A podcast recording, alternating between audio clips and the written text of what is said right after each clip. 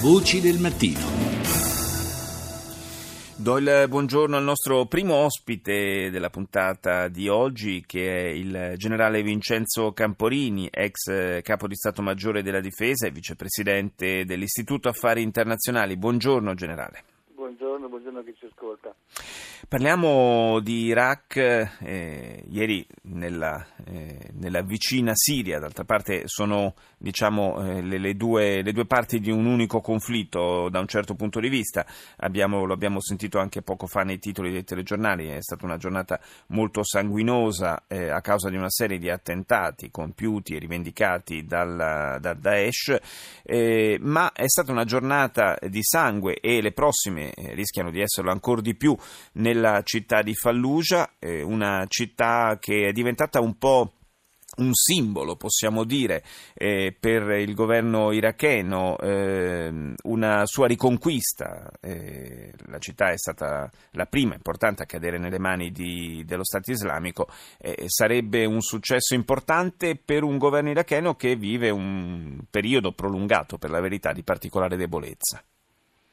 Certo, certo, questa è una situazione piuttosto piuttosto chiaro dal punto di vista militare e soprattutto dal punto di vista politico. C'è una, una volontà del governo iracheno in qualche modo di riacquisire una sua legittimazione totale e eh, non dobbiamo dimenticare l'aspetto confessionale perché qui stiamo parlando di un governo che in qualche modo è controllato o, comunque molto inclinato verso la parte sciita e Fallujah invece è una eh, città che è sicuramente nel cuore della regione sunnita.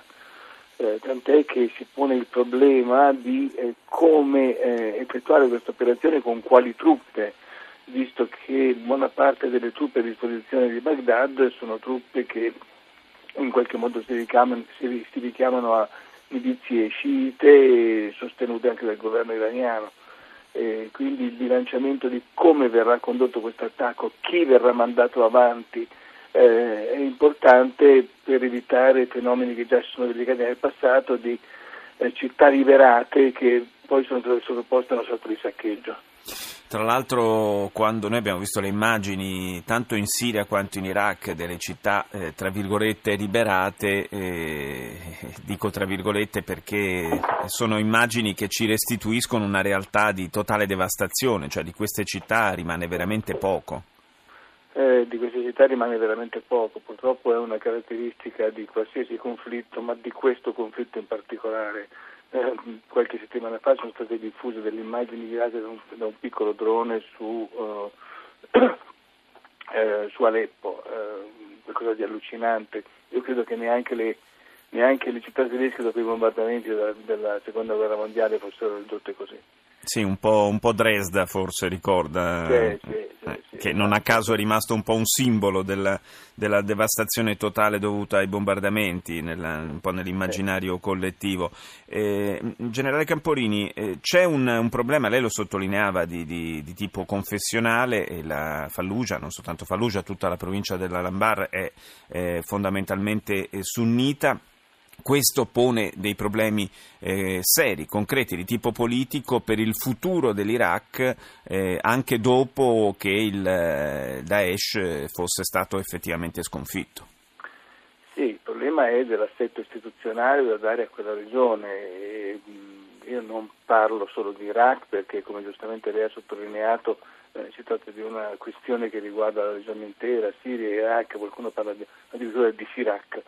Eh, bisognerà verificare un pochino come, eh, eh, come distribuire il potere, i confini, che tipo di confini saranno, eh, ricalcheranno quelli del passato, è un problema veramente di tipo storico eh, perché sono assetti che poi avranno un riverbero sul, sul, sull'avvenire molto molto pesante, molto molto importante.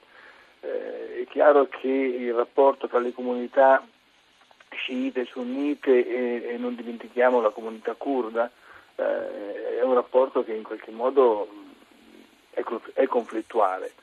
Eh, bisogna trovare il modo di indirizzarli verso fini comuni. Io ricordo quello che accadde quando ci fu il famoso surge americano durante l'occupazione, e David Petreus, il comandante eh, americano, riuscì in un'impresa praticamente impossibile, quella di eh, convincere le tribù sunnite, le municipalità sunnite a eh, ribellarsi contro, eh, contro, il terrorismo che in quel momento stava veramente devastando il, l'Iraq. Ci riuscì con grandissima abilità politica, eh, tant'è che eh, quando lui se ne andò la situazione era radicalmente diversa da quando, da quando lui era arrivato.